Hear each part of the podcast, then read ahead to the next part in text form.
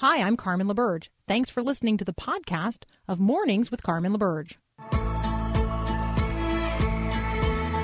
Helping you wake up, remembering this is our Father's world. This is Mornings with Carmen LaBerge on Faith Radio.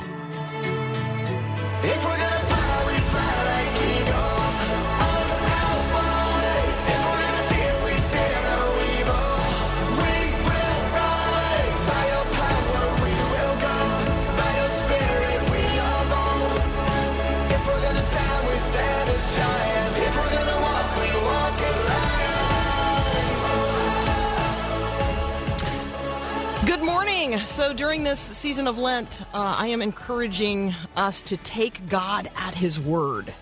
So, if we were going to take God at His word today, not take the word of God for granted, not, you know, carry the word of God along with us as some sort of accessory, but what would it look like for us to actually like take God at His word today?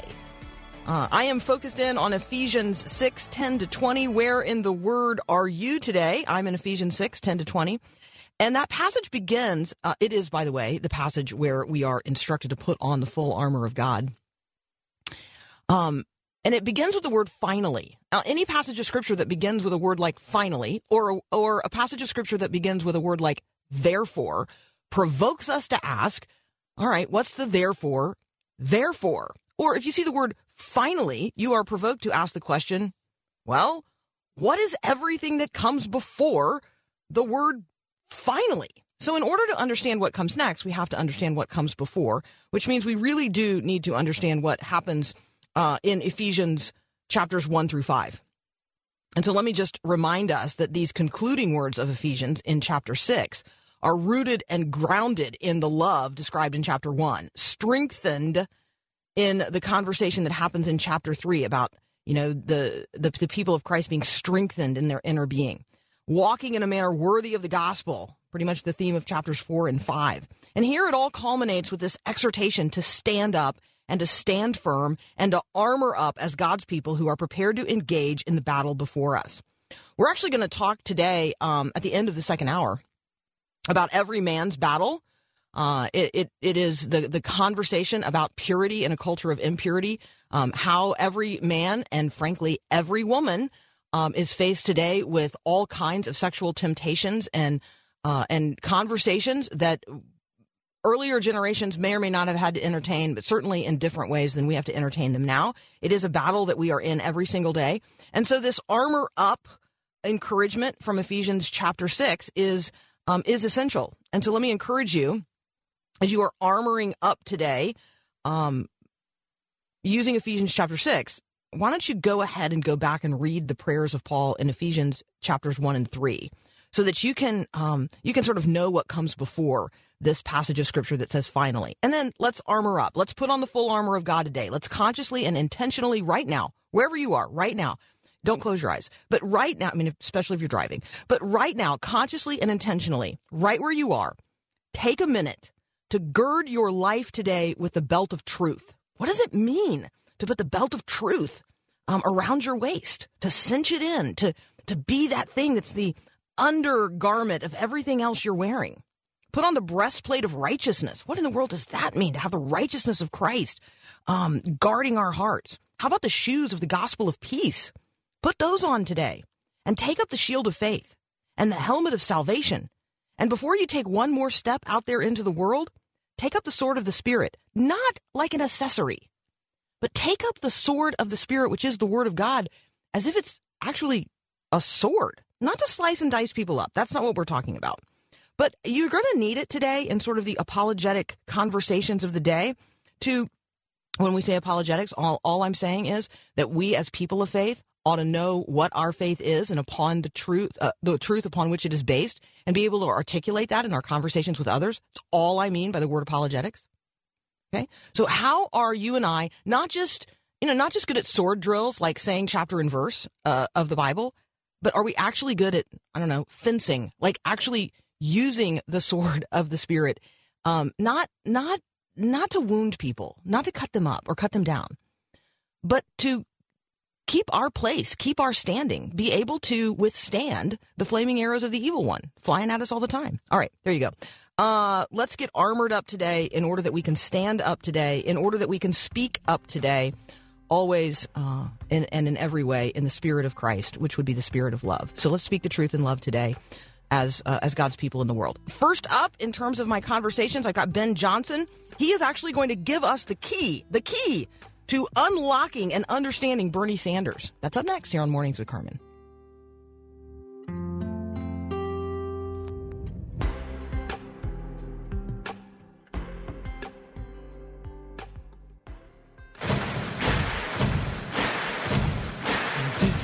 My right, a right given by God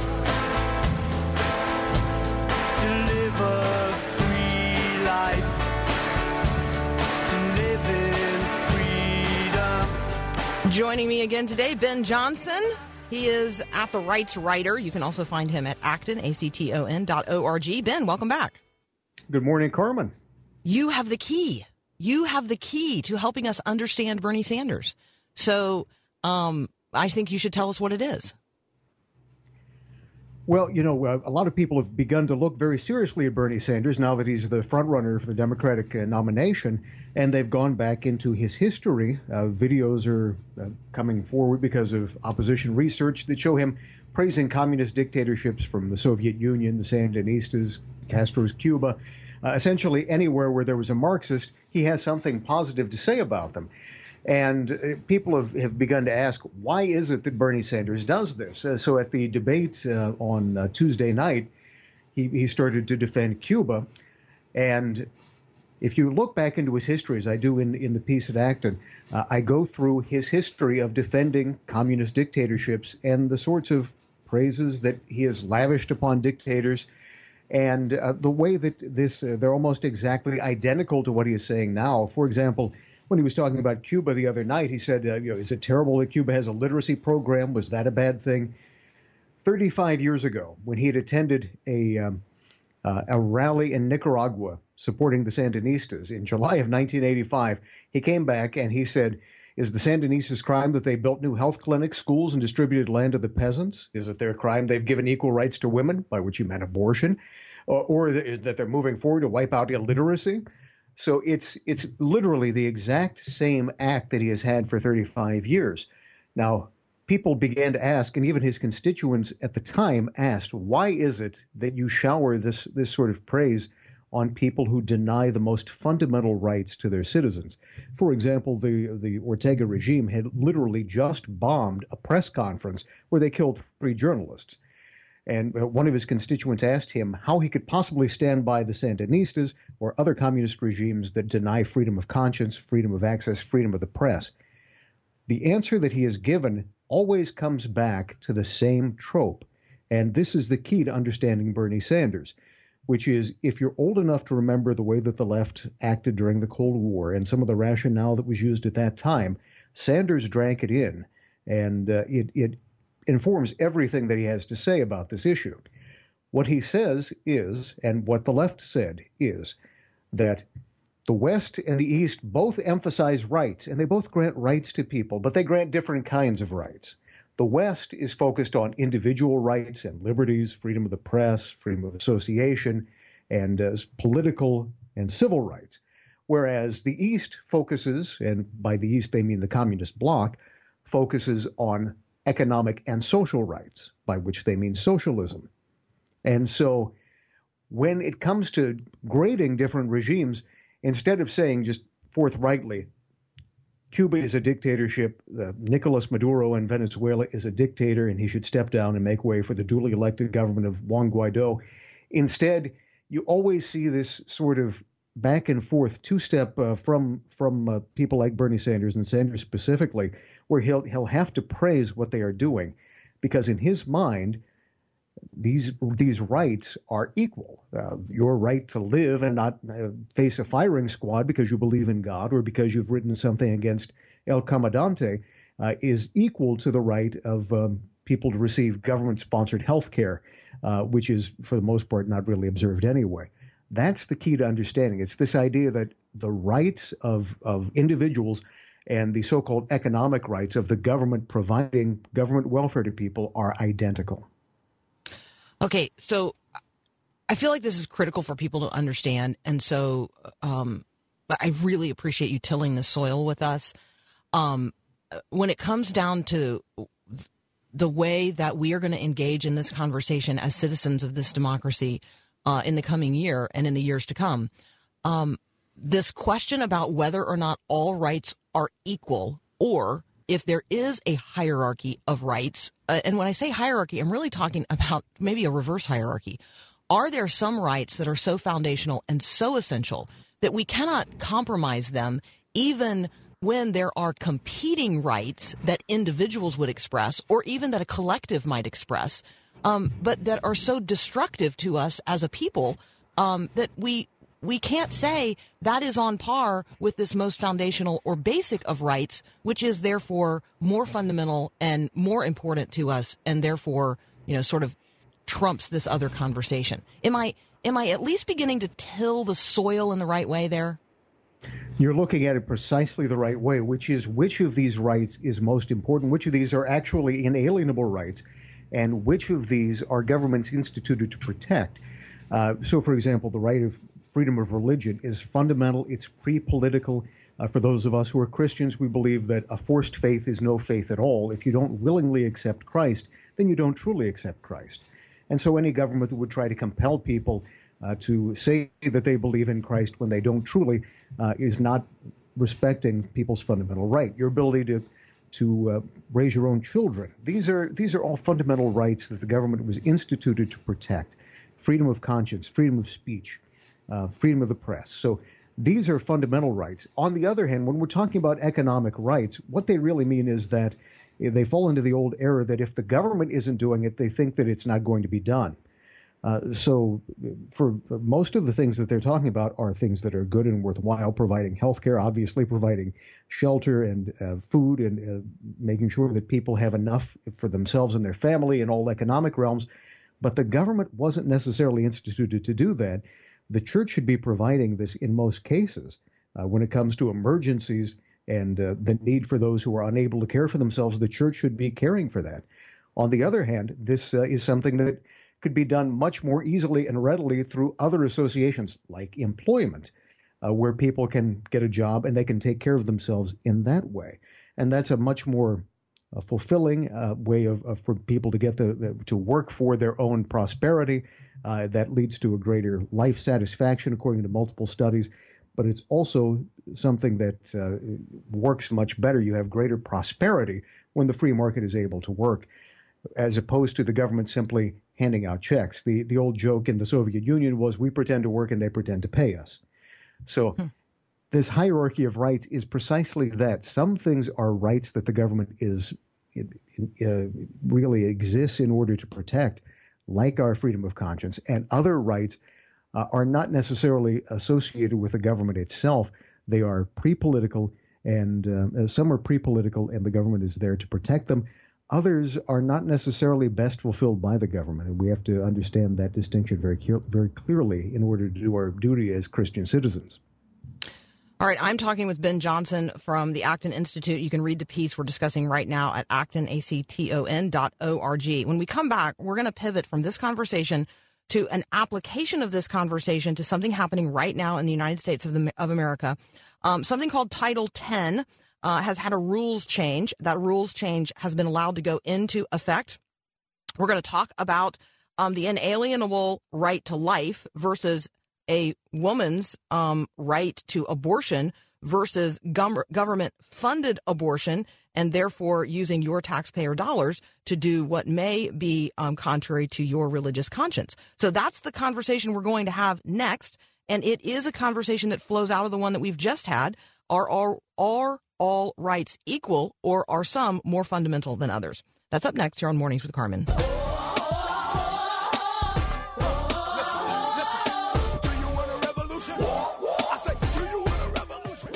Continuing my conversation with Ben Johnson from the Acton Institute. Um, ben, let's talk about Title 10. What is Title 10 funding, and what are the rules that uh, have been allowed to go into effect in relationship to it? Title 10 funding uh, came about uh, back in the uh, Nixon administration, and it's funding for uh, contraceptives, voluntary family planning, as it's called, but it basically comes down to paying for contraceptives. Millions upon millions of dollars a year every year go to Planned Parenthood as a result of this because Planned Parenthood often distributes the contraceptives or other abortion providers as well. So that's been the nub of controversy for a very long time, as you can imagine. And uh, the the understanding is that uh, there's a new rule, thankfully, from uh, the Trump administration, saying that these monies cannot go to anyone who would advise or who would refer anyone for an abortion. So if you're going to receive this federal money, you can't use it in order to advocate for abortion. That's that's the rule that was just upheld in a seven to four ruling uh, by the Ninth Circuit Court of Appeals, which just as a parenthesis, anyone who's familiar with jurisprudence knows that the Ninth Circuit used to be the most liberal court in the entire country. Uh, that's the one that has jurisdiction over San Francisco. Its rulings were so far out they used to call it the Ninth Circus Court of Appeals. So that tells you how transformational Donald Trump's appointments have been uh, in the federal judiciary. It's probably been the most lasting fruit of his entire presidency. But so that issue is whether or not can, you can be you can be compelled to pay for uh, uh, abortion and to refer for abortion. Okay, so I want to pause there because you you highlighted something in your comments that I want to be sure people don't miss. Um, we often say elections have consequences, and we often um, think, you know, only about the consequence of what that person is going to do in that position. This is a conversation in terms of this Title IX, uh, I mean Title X funding. This is a conversation not only about the executive power to make rules that um, that are then carried out by the executive branch, because that is what's happening in terms of the Title X funding, but it's also the impact and effect that the president has a, a very significant influence and impact on the judiciary by the judges who are appointed during that individual's presidency. And so when we talk about the Ninth Circuit upholding um, a Trump administration rule change, we are talking about the way uh, that the election of President Trump has affected not only rules related to HHS and other um, branches of of the executive part of our government, but we are talking about um, whether or not and the way in which the judiciary then upholds or um, or sets aside those kinds of uh, executive uh, decisions. It is, is I mean, people should understand that the influence and impact of uh, of a presidential election has has generational influence because of the appointment of judges.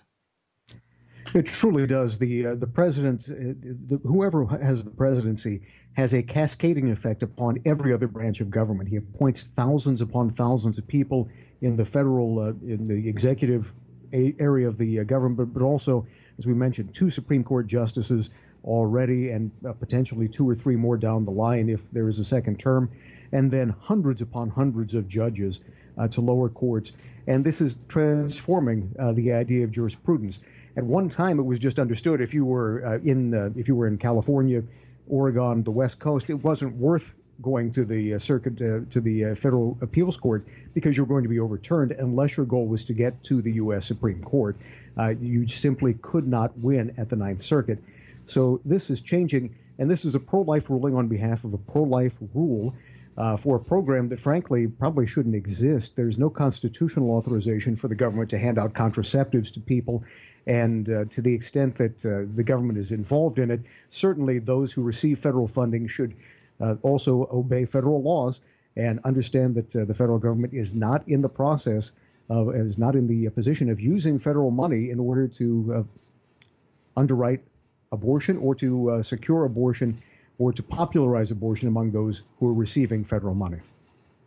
All right, so I want to give a, um, a shout out right now and a word of encouragement to anyone and everyone who works at a, uh, a faith based pregnancy center anywhere across the country, anybody that is on the board of one, anybody that supplies um, material aid to uh, to to those organizations in our local communities. Let's be people who are on the the right side of this conversation, providing for women who find themselves um, either desiring to you know do their family planning in advance and um, and have access to legitimate contraception.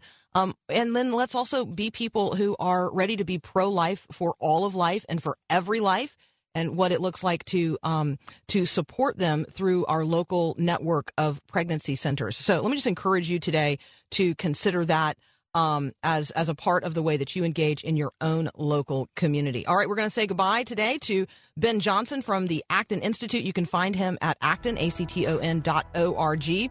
When we come back, um, we have a we have a really um, uh, well appropriate conversation coming up next with a listener from North Dakota.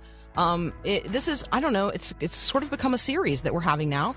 Um, folks who have reached out in response to uh, a conversation we had several weeks ago about the reality that there are millions and millions of women in America who have had abortions and who are Christians or now Christians, and so abortion is a part of their a part of their story. And we're going to hear uh, Jody's testimony in just a moment. We'll be right back.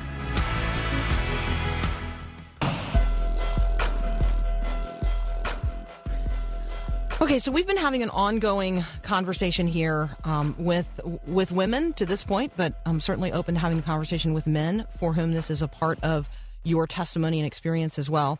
Um, uh, abortion is, you know, a reality in America. I mean, we have this tragic reality of 61 million abortions um, here in the United States of America, literally in you know in little more than a generation, and so um, recognizing that there are women and men in in our churches next to us in the pews who have this um, very deep, painful secret as a part of their testimony. Um, I became aware that it, it, can be really freeing, and it can be an opportunity for real light and real life for people to be able to share their story and inspire others to do the same. And so um, we've had a couple of uh, of conversations in the last few weeks with listeners to the program who have responded to the invitation to you know share their story. Jody Clemens is um, is another such person, and she's going to be here next. Um, she actually is engaged now in uh, in a ministry where you know they go and they they tell their stories, they share their stories in churches to help other men and women um, be able to begin to deal with the abortion in their past um, as a part of their redemptive testimony. Like God can forgive this and God can fully redeem. There is hope and there is light and there is life. Um, and and there's no sin that is beyond God's ability to forgive. So Jody Clemens uh, up next here on Mornings with Carmen. Ever had that awful moment when you bark out a command at your kids and you realize you sound just like your parents? Hi, I'm Mark Gregston with Parenting Today's Teens. No matter how much we vow to parent differently than our mom and dad, we tend to perpetuate their style. But things are different these days. The world has changed, and parents, we need to change with the times. You and I need to move from controlling to coaching without surrendering our core values. We need to meet our kids at their level. Parents who dig in their heels and don't adjust tend to push their teens away. So shake off the negative habits of generational parenting. It's a new day. Shake up the family tree and adjust to meet the needs of your family. Looking for more parenting wisdom? Go online to parentingtodaysteens.org or search for Parenting Today's Teens in your favorite app store.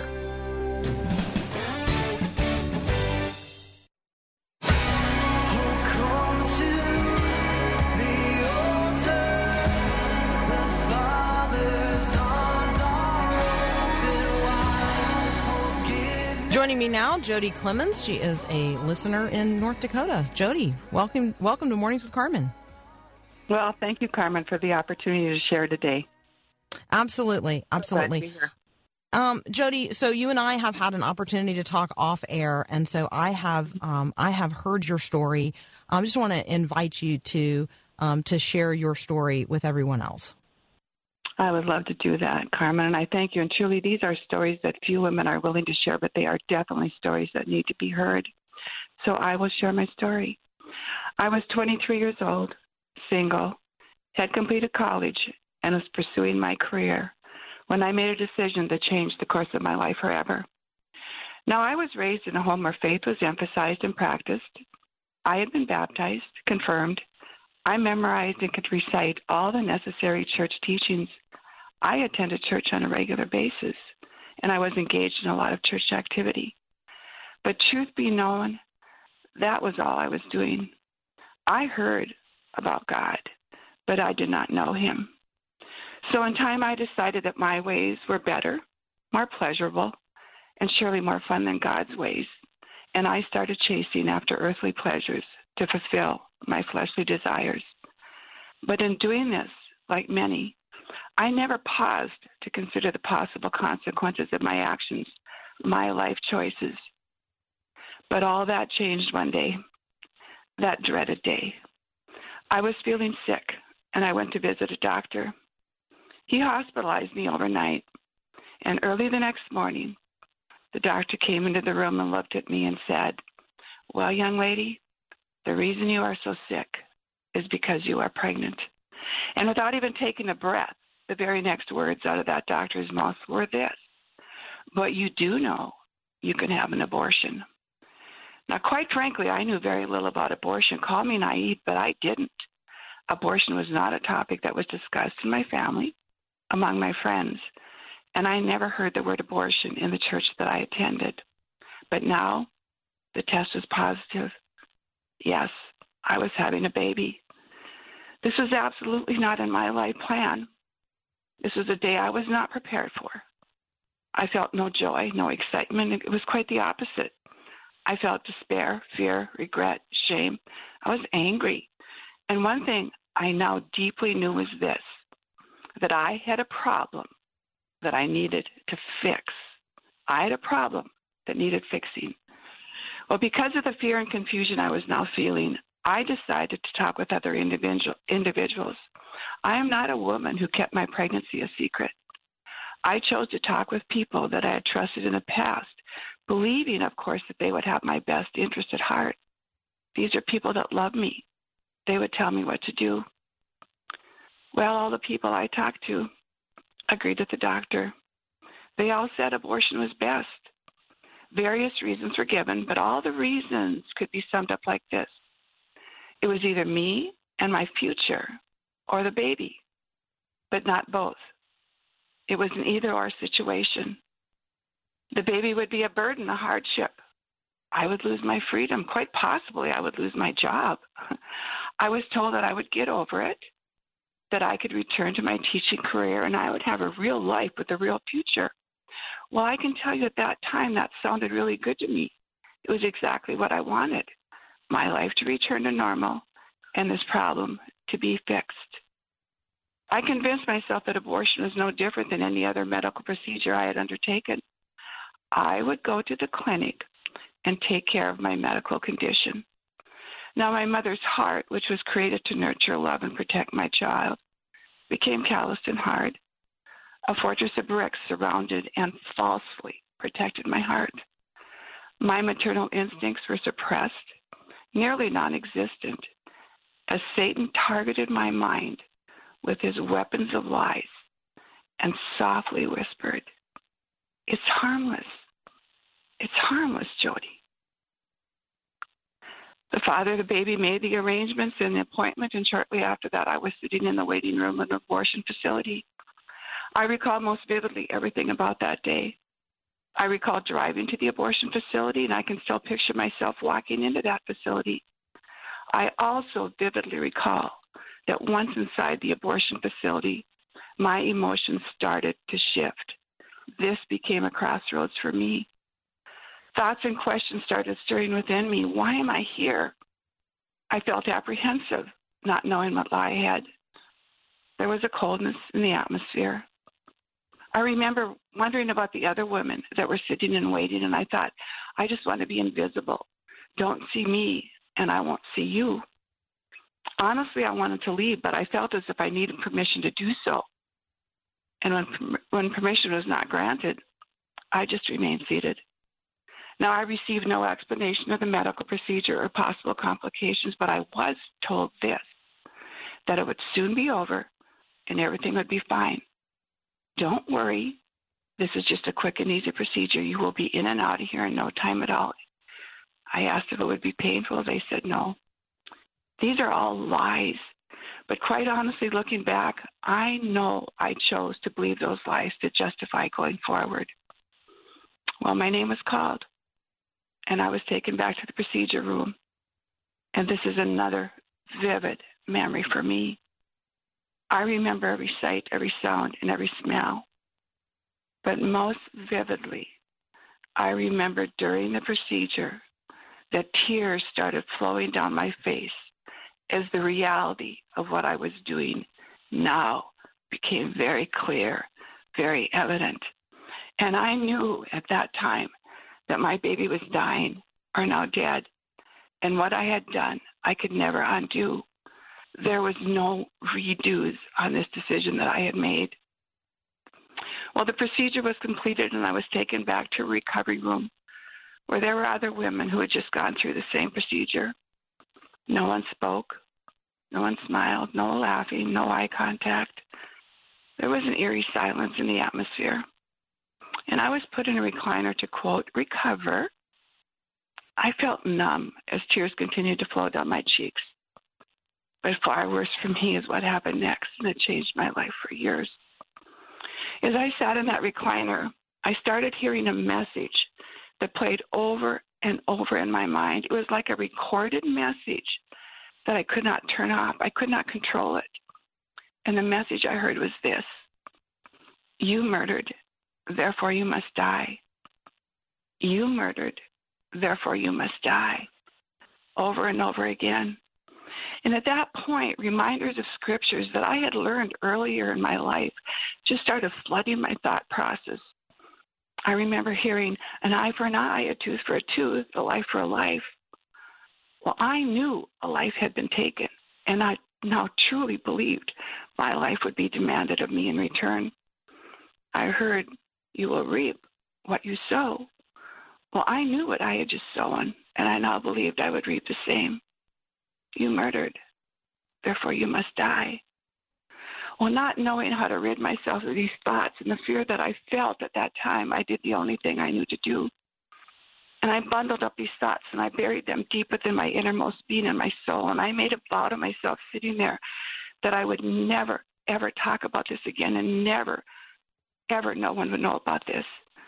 This would be my secret, my forever secret. For you see, to choose abortion is to choose silence. And silence became my prison. prison. I was isolated and alone, both tools of the enemy when he comes to kill, steal, and destroy. And what the enemy had once softly whispered to me was so harmless, he now loudly shouted was hopeless. The father of lies, never satisfied, now turned and became my accuser. And accuse he did relentlessly, day and night. Jody, let's um, let's just let's just pause for just a moment. Um, we need to take a very brief break. Um, mm-hmm. When we when we come back, we want to continue with your testimony, um, and you know, and, and we're going to remind people now and tell them in advance. Um, the enemy was twisting the scriptures, and the enemy absolutely. was was absolutely lying. And um, and Jody's going to share with you right after the break um, how God mm-hmm. has absolutely redeemed this story. Um, so that's up next here on Mornings with Carmen. We'll be right back.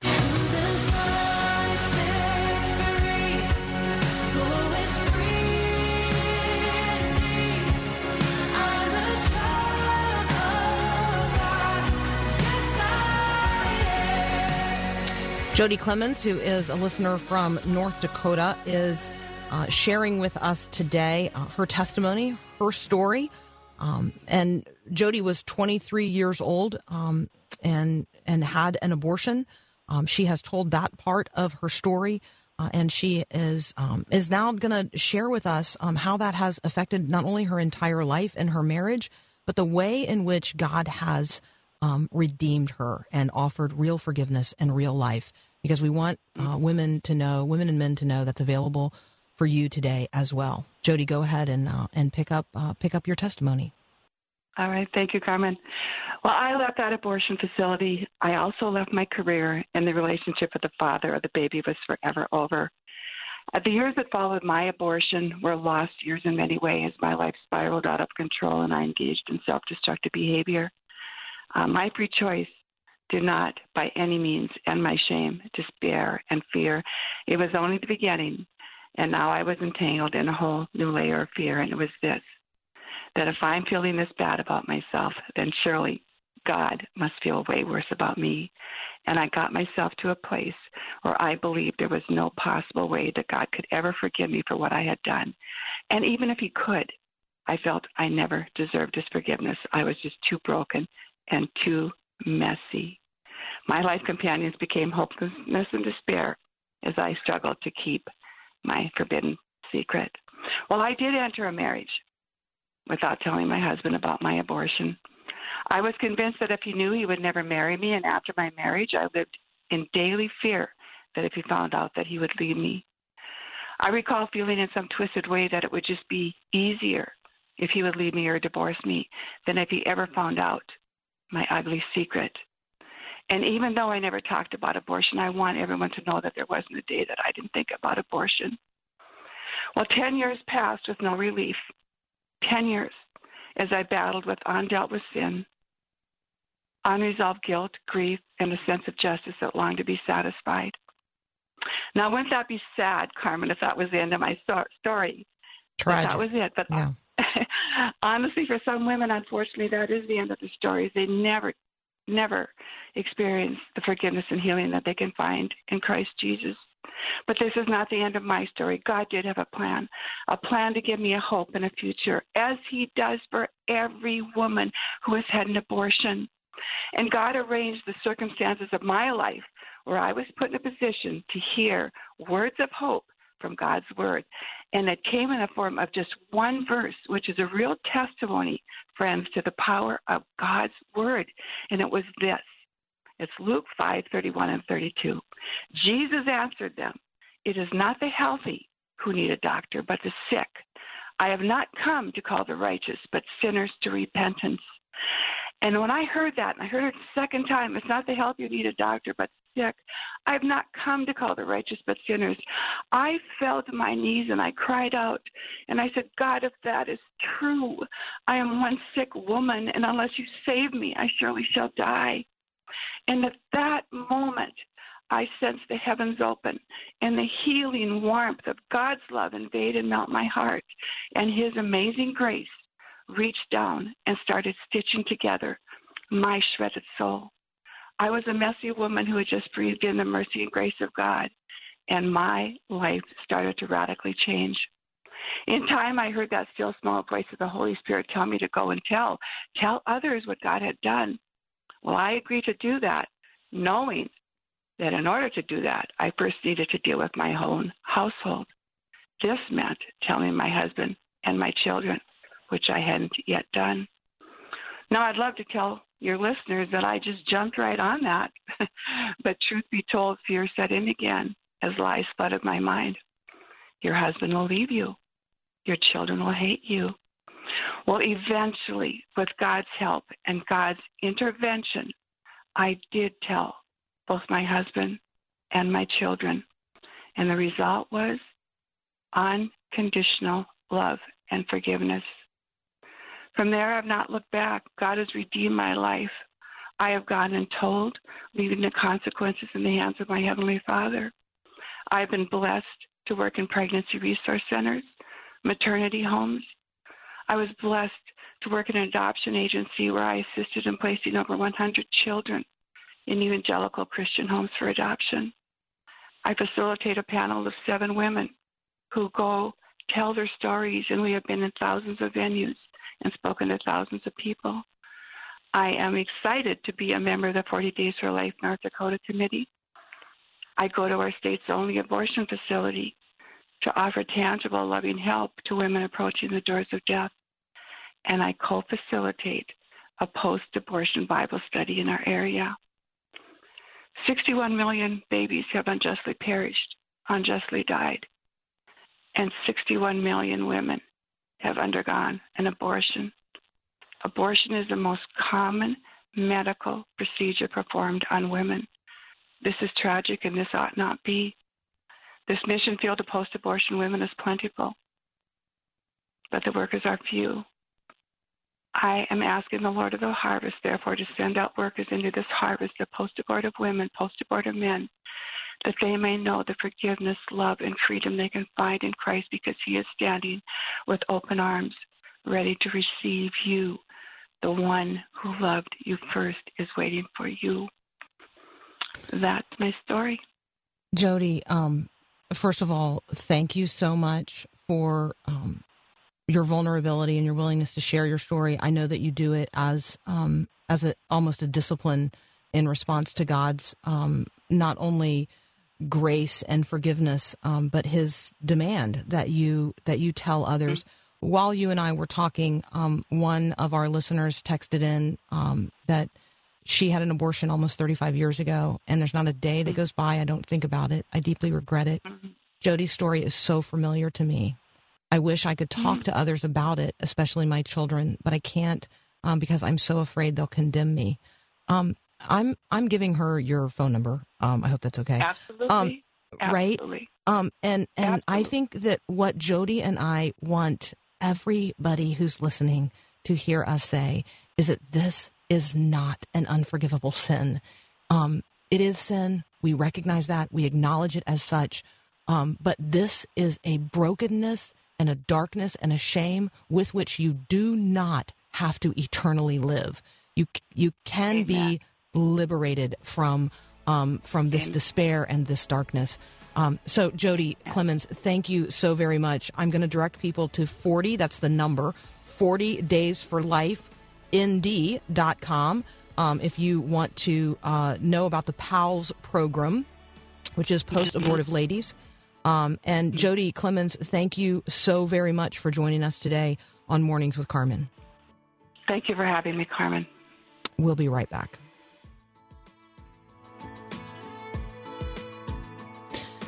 Okay, so um, we blew through our break. So let me just uh, let me just close with this uh, in this hour. Um, be the person who's safe to tell today.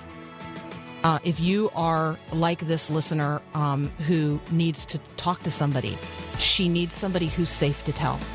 Um, if you have, uh, if you've never considered becoming a person who is safe to tell, that's the prayer that you and I need to be praying today. If abortion's not a, a part of your own personal history, it's a part of your family history. It's a part of the conversations that you could be having with women who are sitting next to you in the pews of your church.